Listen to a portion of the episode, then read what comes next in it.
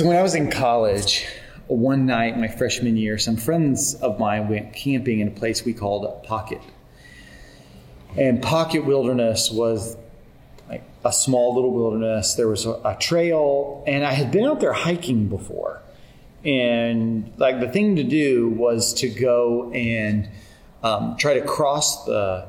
It kind of it's not really a river, but it's not quite a creek. It was kind of it was a little more significant than that. Someplace it, it got stopped up into big ponds that we'd go swimming in it.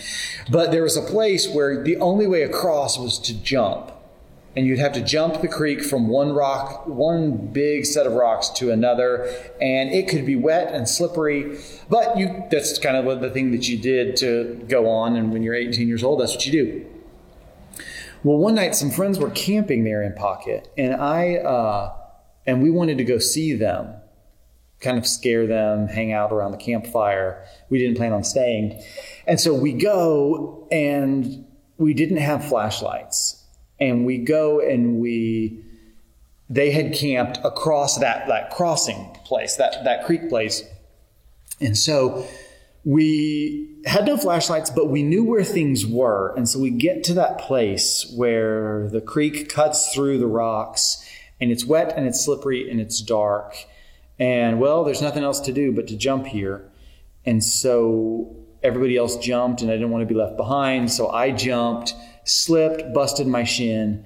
Ended up being okay. We had a good time. And then later we had to jump back across. And I realized later that that was incredibly stupid. Like I couldn't see where I was. I couldn't see where my feet were. I couldn't see where my feet needed to be. It was just this leap of faith in the dark. And I was like, if I had slipped and busted my head, landed in the creek, this could have been really bad. But I didn't think about it beforehand. And I was thinking of that story because sometimes parenting, maybe oftentimes, parenting feels like a jump in the dark. Like, I didn't prepare for this. I didn't prepare for this question. I didn't prepare for this issue. I didn't, I don't know how to deal with this, this situation with my child that I've got to deal with. It might be early on a child that never stops crying and you don't know what's wrong and you don't know how to fix it and your emotions get out of control. It could be when your kids are older and the, your kids um, disobey or show an attitude and it, it, triggers something and you're like whoa where did this come from? It feels like here i am taking a leap and i don't know where my feet need to land. I don't know like where where i'm at here in this darkness. How do i how do i navigate this? How do i get, navigate my feelings? How do i navigate with wisdom? How do i raise my kids? Because i love them I love them and I want the best for them. But here I am, not really sure where I'm at in the middle of all this darkness. Maybe you found yourself in a similar place and needing some orientation, needing some kind of light, needing something to show this is where you're at and this is where you need to go. Today, as we start this new series called North Star, we're, we're going to be looking to, at Genesis 1 to see how it is that Genesis 1 helps us navigate, helps orient us as parents. Not just the first verse, not the first verse and verses, verse chapter in the Bible, but really a chapter that helps us orient ourselves and our kids and our parenting. So we'll go ahead with me, grab your Bible, turn to Genesis 1.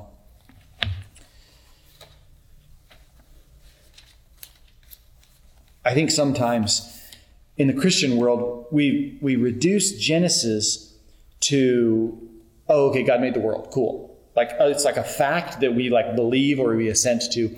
Or maybe people in the church or in the Christian world will get will debate about well, how do we interpret Genesis 1? And so then we get into a camp about how do we date that chapter. And I think that those are both worthy things to think, but I think we've done we, we've done it wrong when we don't go, what does Genesis 1 mean for me? How does Genesis 1 orient my life? How is this the North Star that I'm going to navigate? This series, we're talking about parenting, but maybe you don't have kids. Maybe your kids are grown. Maybe you uh, are a single adult and you go, wait, how is this going to apply to me? What I want you to, to hear in this is to see how it is that we root our lives and orient our lives as parents in Genesis 1. Because learning the principle of how we do that can help you eh, begin to apply Genesis 1 to other areas. But what I want to do is I want to start here in Genesis chapter 1. Genesis chapter 1, verse 1 says, In the beginning, God created the heavens and the earth. Let's pray. God, as we open your word, this first place in the Bible that talks about parenting, help us to have your wisdom. God, orient our lives from Genesis chapter 1. Orient every part of our lives from this chapter. In Jesus' name, amen. Genesis 1 is the first chapter in the Bible that talks about parenting. But obviously, Genesis 1 is about more than just parenting. Genesis 1 is this, this dramatic telling of the creation story. I love it when uh, my kids have that question. They kind of hit this age, maybe three or four, when they're like, wait, where did we come from? Like, it, the story doesn't make sense until we like understand I, I came from somewhere. I don't just mean like like who are my parents and how did that happen, but like where did we come from? And Genesis 1 is the chapter that with great drama starts with this these words in the beginning God created the heavens and the earth. The, the rest of the Bible isn't going to make sense if we don't know that God is the one that created us. And the rest of the chapter begins going day by day, talking about what God creates. And, you know, verse three, and God said, let there be light, and there was light. Verse six, and God said, let there be a vault between the waters to separate water from water. Verse nine, and God said, let the water under the sky be gathered to one place and let dry ground appear. Verse 14, and God said, let there be lights in the vault of the sky to separate the day from the night.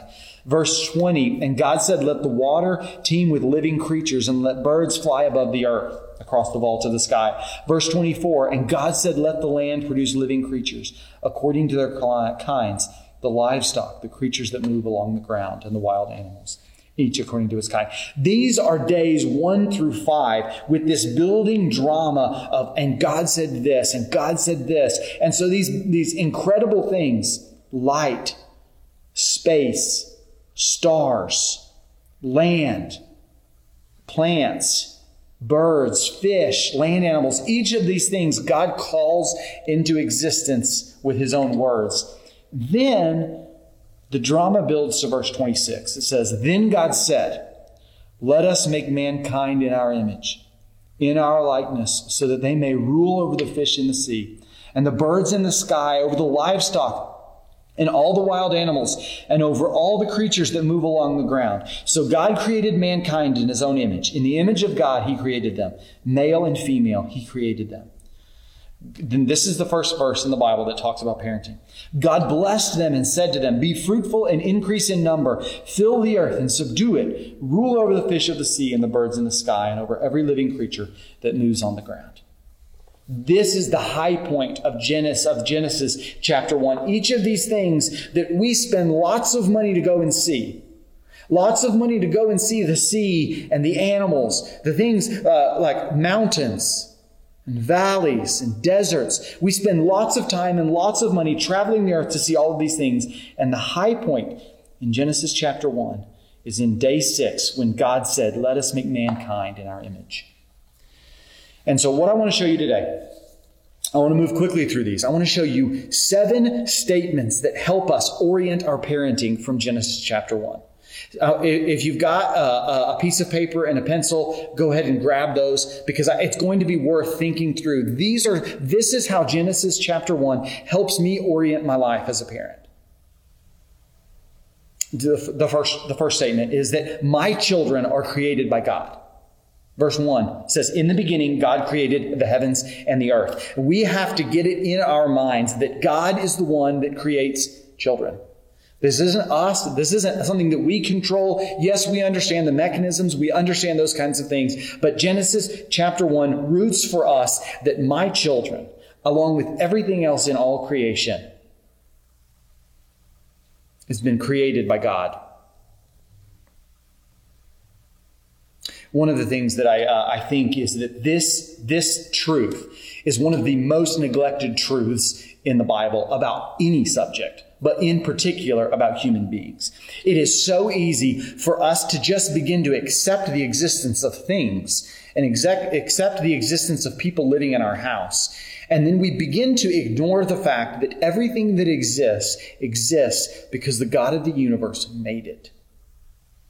And so what we have to do is to begin to go, my family, my children are actually rooted in God who created them, which means He's in charge of it. He's the one that made this. We're looking at parenting today, but we could apply this to any area. But beginning to go Genesis 1 means that everything that is in my life has been created by God. God owns it. God is the one that's in charge of it. And so will we bow down to Him? So, so it's so often easy as a parent to begin to go, I am going to rule and get my way in my house. And it's reflected in anger, and it's reflected in shouting, and it's reflected in a, a desire for control. But Genesis 1 says that God created our kids, and so He's the one in charge that we bow down to him. He created us, he created them. And so will we bow down to God? That has got to be the first uh, statement from Genesis 1 that we begin to go, this orients my parenting. I didn't create this. I didn't create them. God did. And so I'm going to bow to him and to his ways in their life. I'm going to introduce them to the truth that they too are called to bow to the God that made them. I want to show you the second statement that orients our parenting from Genesis chapter 1. The, the, the second statement that helps us orient our parenting from Genesis chapter 1 is that my children are the very pinnacle of creation. Verse 26. The drama of Genesis 1, this, this beautiful, and God said, and God said, and God said, and God said. Verse 26. Then God said, Let us make mankind in our image, in our likeness. In the drama of creation, these things that we think are beautiful and wonderful, and we will go to the ends of the earth to see. God says, the most dramatic, the most beautiful, the highest pinnacle in all of my creation is going to be reflected in little human beings. In human beings like you and like me, and like your kids and like my kids. Genesis chapter 1 tells us that our kids are the very pinnacle of God's creation. And so the act of parenting, the job of parenting is an act, is an awesome responsibility. It is an awesome responsibility because we get the very pinnacle of creation to be underneath our care. And so the, the call in Genesis 1 is to, to go, oh, kids, oh, people, oh, humans, is to know, go, no, no, no, no. Actually, the, when God does his very best work, he does it in human beings. And so we must begin to accept that as an awesome responsibility and to begin to try and treasure it with the kind of treasure that God has. Begin to treasure those human beings that He's entrusted to us because He thinks they're so incredibly special. So we begin to orient our parenting a little bit differently when we begin to value other human beings the way that God values them as the very pinnacle, the very best thing that He could create. We live in a world. Yes, we live in a world that, that begins to put people in places only for like what they can produce for us. People are valuable because of how much they can produce economically, how they can benefit us, how they can make us feel. And we are called as Christians to reject that and say, no, human beings, the pinnacle of God's creation, are not to be valued by what they can produce, but because of who they are and what they are. The third statement that helps us orient our parenting from this passage is that my children are a blessing of God.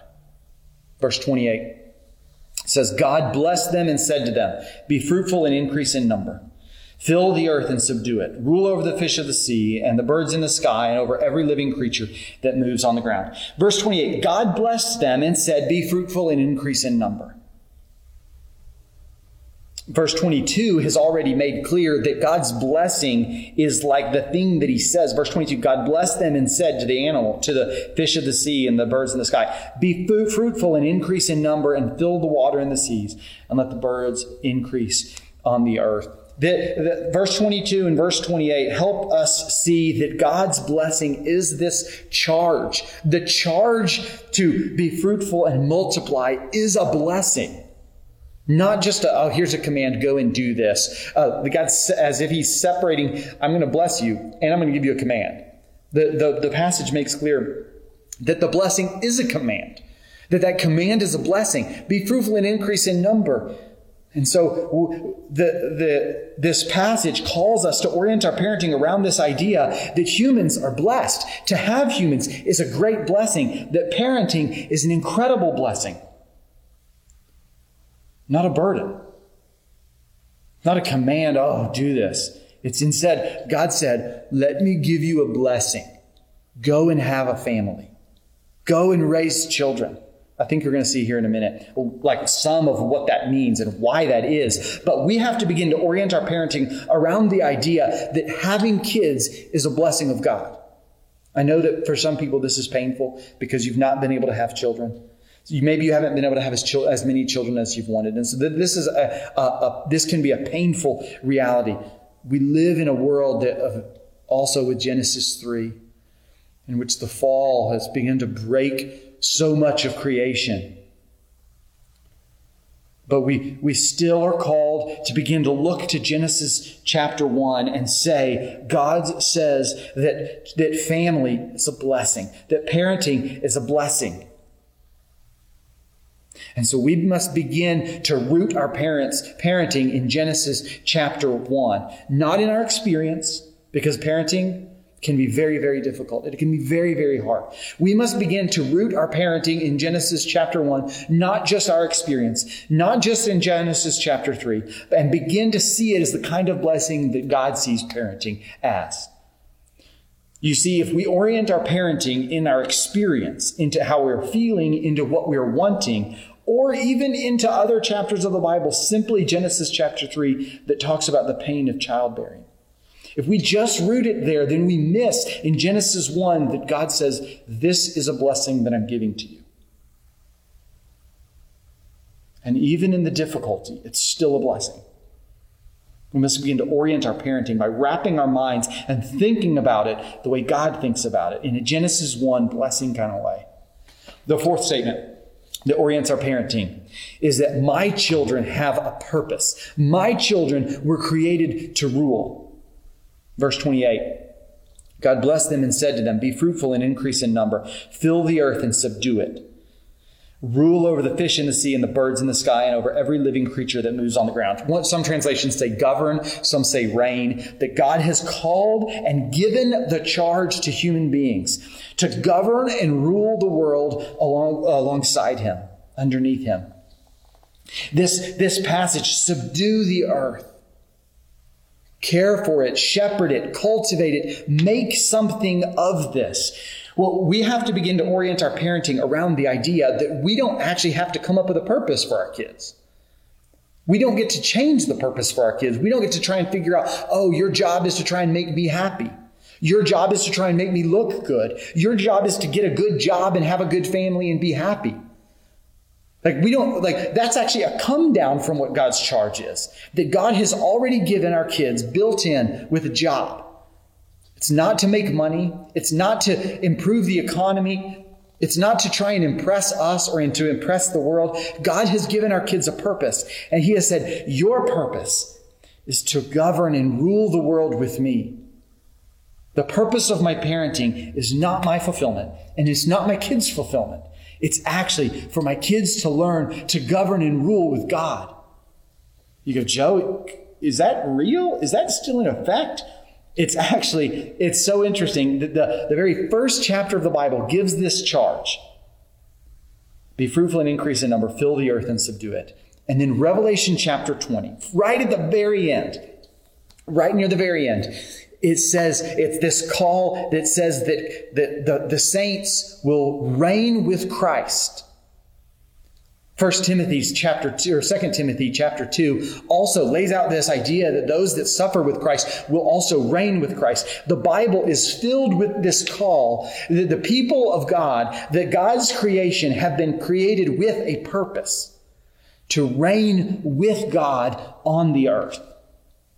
And that's not been taken away. And so one of the, the, these statements that needs to orient our parenting from Genesis chapter one is that I don't get to create a purpose for my kids, and I definitely don't get to create a lower purpose for my kids than God does. God's vision for my kids is to rule and govern with Him. And so parenting has high stakes. This is a big job, an important thing. I am actually raising little kings and queens to reign with the God of the universe. And so, is my vision for parenting as big as God's vision for my parenting? Am I looking at my kids with as big eyes as God is looking at my kids? These kids were made to rule. And so I want to raise them in a way that they can rule with God forever. The fifth statement that orients our parenting in Genesis chapter 1 is that God feeds my children. Genesis cha- uh, chapter 1, verse 29 says, Then God said, I give you every seed bearing plant on the face of the whole earth, and every tree that has fruit with seed in it. They will be yours for food. It is the, this, the, the, this passage. God says, I give, I have given food here on the earth to you. This is a pattern that we see throughout the Bible. We see it in the Psalms. We see it in Proverbs. We see it from when Jesus says in Matthew chapter 6, do not worry about what you will eat. The, the image that we get when we look in the Bible is that God provides food for his people. And it is a lie of Satan that says, go and provide for yourself.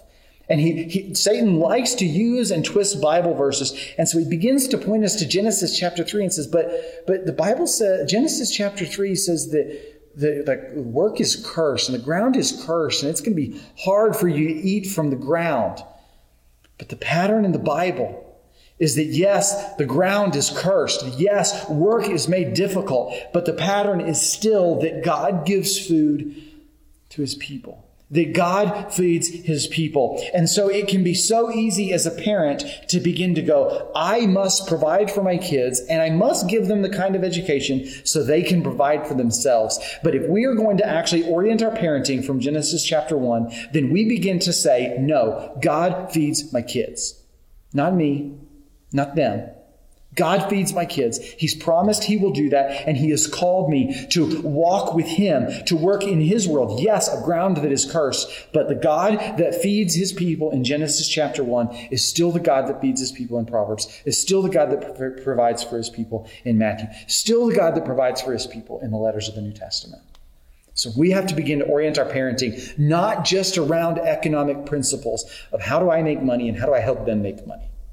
God feeds my kids. And so I'm going to walk in that. I'm going to parent that way. I'm going to trust that God feeds my kids. The sixth statement that helps us orient our parenting is My children are the image of God. My children are the image of God. Verse 26.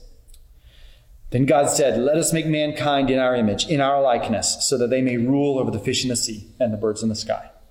Verse 26 gives us this, this term, the image of God. From the very beginning, nothing else has been described as made in the image of God. Image is a word that's used in the Old Testament in, in several different ways. This is the very first way. God says, Let us make man as our image. It's the same word that's used in the book of Exodus when God commands the people, when he commands Moses and he commands the Israelites to not make for themselves a graven image. The Ten Commandments says, Do not make for yourself an idol towards it to, to a false God. It's this same word, and it's, this is a really important word to know. It's really, this is an important distinction to know because God prohibits people making idols, making images of wood and gold and stone. Because these false, fake gods that can do nothing and do no good are imaged by inanimate objects of wood and gold and stone. But the living God is imaged into the world by living, breathing human beings. This is an important thing to know that here in Genesis chapter 1 that God is God is saying that I want the world to know that I exist. I want the world to know of, about my character and about my of my nature. I want, I want the world to know that the, the living God exists. And no animal can Im- image that. No object can image that. And so I'm going to make a human being to declare that to the world. You see, kings would, uh, would make images of themselves in Old, in Old Testament times. They would make images of themselves and put them up all over the kingdom. And so, in the same way that a, a, a, false god would be imaged all over the kingdom by these idols, the king would do that for himself, saying, This is my land, this is my place. So, he would make it with all of these images of himself. And, and yet, God wanted to announce to the world his nature and his goodness and his reality. And so, he makes little living, breathing human beings to image to the world the living God that exists. And what does that mean for you and I in our parenting? Is that we must begin to, to see our children as images of, the, of God, of God declaring to the world, this is what I'm like. The living God has living images. They're, the, the very existence of human beings in our house points to the existence of a God who lives and breathes and I'm sorry, breathes not a good way of putting that. The, the, the, the living God who, who acts in history is imaged by little human beings in our houses, by teenagers in our house, by grown children that come back and see us. They image God in a way that nothing else can do. We see it in the New Testament when Paul calls, says that our body is a temple of the Holy Spirit. It is the meeting place of heaven and earth.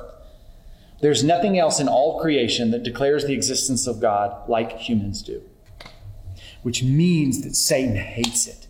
It means Satan hates the image of God reflected in your children. And so, the very existence of children in your house and in your life, the very existence of human beings in your life is something that Satan hates because he hates God and he hates all images of them. He hates it in your kids. Gloria Furman says that because Satan hates the image of God, that even a crying baby drives Satan wild because the image of God is reflected in that little baby, in those acts of crying. That little baby images God and Satan hates it. And so, some of you know, maybe you have a child with disabilities, somebody in your life that, that, that you care for. And life is difficult for you and for them. But even those with disabilities declare God in a way that Satan hates. And so the call to us is to not agree with Satan is to instead say, This is the image of a living God, and I want to honor this image and the God of the image wherever I find it. And so let's not join Satan in mocking and hating and putting down and ignoring and shoving people to the side in our thoughts, in our words, in our jokes. We don't want to agree with Satan. We instead want to orient our lives around this idea my children are the image of God. I want to honor that. I want to parent children who are living images of God, declaring to the world the goodness and greatness of God. And the seventh statement that orients our parenting from Genesis chapter 1 is that my children relate to God. My children relate to God. This, this passage that says, In the beginning, God created the heavens and the earth, then it leads in drama up to this, let us make mankind in our image, has undergirding all of this, this reality that God exists in relationship to man and to the, and through man to the world. That God is in relationship to man throughout this process. And so the, the, the call to us is to orient our parenting around the reality that our children are made for a relationship with God. My children are made for a relationship with God. And so, what is the goal for our parenting? If this is the reality of Genesis chapter 1, then what is the goal of my parenting? If, if they're actually made for Him, if they're made to relate to Him, if they're actually made to relate and mediate between God and the world, to rule the world alongside Him, man, am I parenting my kids towards that relationship with God? Am I parenting my kids so that they will take their rightful place governing alongside and for the God of the universe? Or am I just setting up my own goals for my kids? Are, are, are you parenting your kids so that they will take their rightful place governing the universe with Christ? Or is it just to try and pass the time and pay some bills and have a good time in the process? Can we, can we actually begin to wrap our minds through these statements around the idea? I want to orient my parenting around Genesis 1, where God creates family. God has bigger plans for my family. And I want to come back to this reality that my kids relate to God. And so I'm parenting my kids for Him. Maybe you, you hear these kinds of things. And then if you're like me, you think through days filled with distraction, disappointment, days filled where I'm actually not parenting my kids towards a relationship with God. I'm just I'm just trying to get through the next day, and I've brought my eyes down to a different level. If this is God's standard for a parent, I don't meet up, I don't meet that standard. So where's the good news for somebody like for you and somebody like me? Where's the good news for us who fail in so many ways to keep in mind that my kids were created by God, the pinnacle of his creation? Called a blessing by him, made to rule with him, promised that he would feed them. Given the dignity of being his image and called to relate to him. Where is the good news for somebody like for you and for me who parent, honestly, on such a low level? The good news of the gospel is that Jesus died for your parenting and for mine. The good news of the gospel is that God doesn't just dump this load of here's, here's how you should parent in our laps. And then when we fail, Him just kick us and say, do better, do better, do better. The story of the God, the story of the Bible is that, that Jesus came and lived and died, lived and died for parents like for you and like me so that all who repent of sin and trust in Christ alone to be saved can be given Jesus' record, can be given Jesus' identity, and then can be given the power to parent in the way that God has called us.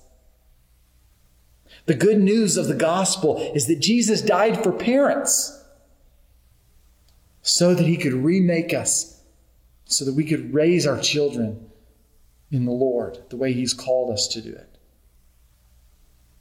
And so, the, the, one of the invitations in this passage is to begin to say, am, am I actually trusting in Jesus to save me from my parenting sins?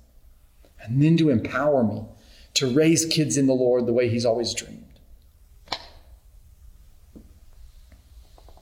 So, this passage calls us orient our parenting by Genesis 1, where God creates family.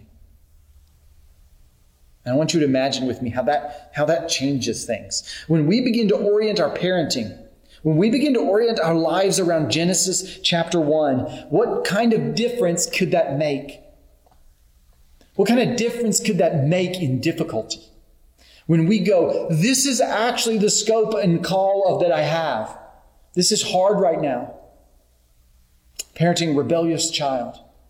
Parenting a hard-hearted child when I'm exhausted, when I'm tired, when I don't know the way out, when I'm depressed and I'm trying my best. This passage says, gives us hope in difficulty because it helps us understand that God is intimately involved in our parenting. He has bigger plans for it, and He's not left us alone. The, uh, when we begin to grasp Genesis 1 for our parenting and orient our parenting around that, then I feel like that raises the stakes. We're not just trying to help our kids get into a good college now. We're actually preparing them to rule. We're not just trying to, to have an easy life. We're, prepare, we're preparing our kids to reign. And then I think it also it empower it can empower our parenting. When we begin to orient our, our parenting around Genesis chapter 1, we begin to be empowered as we go. Actually, the God of the universe is intimately involved in my parenting. He's not left me alone. He's not ignoring me. He is instead, he cares more about this than I do. And I feel like that gives a kind of empowerment to parents to go, oh, look at what God is up to. And I get to cooperate with Him in the lives of my kids. And Genesis chapter 1 helps us see that. Let's pray. God, as we hear the goodness of your purpose for our families and for our lives in Genesis chapter 1, fill us with hope in the gospel. Help us to rest on the bedrock of the gospel and help us to have your vision for our families, not our own. In Jesus' name, amen.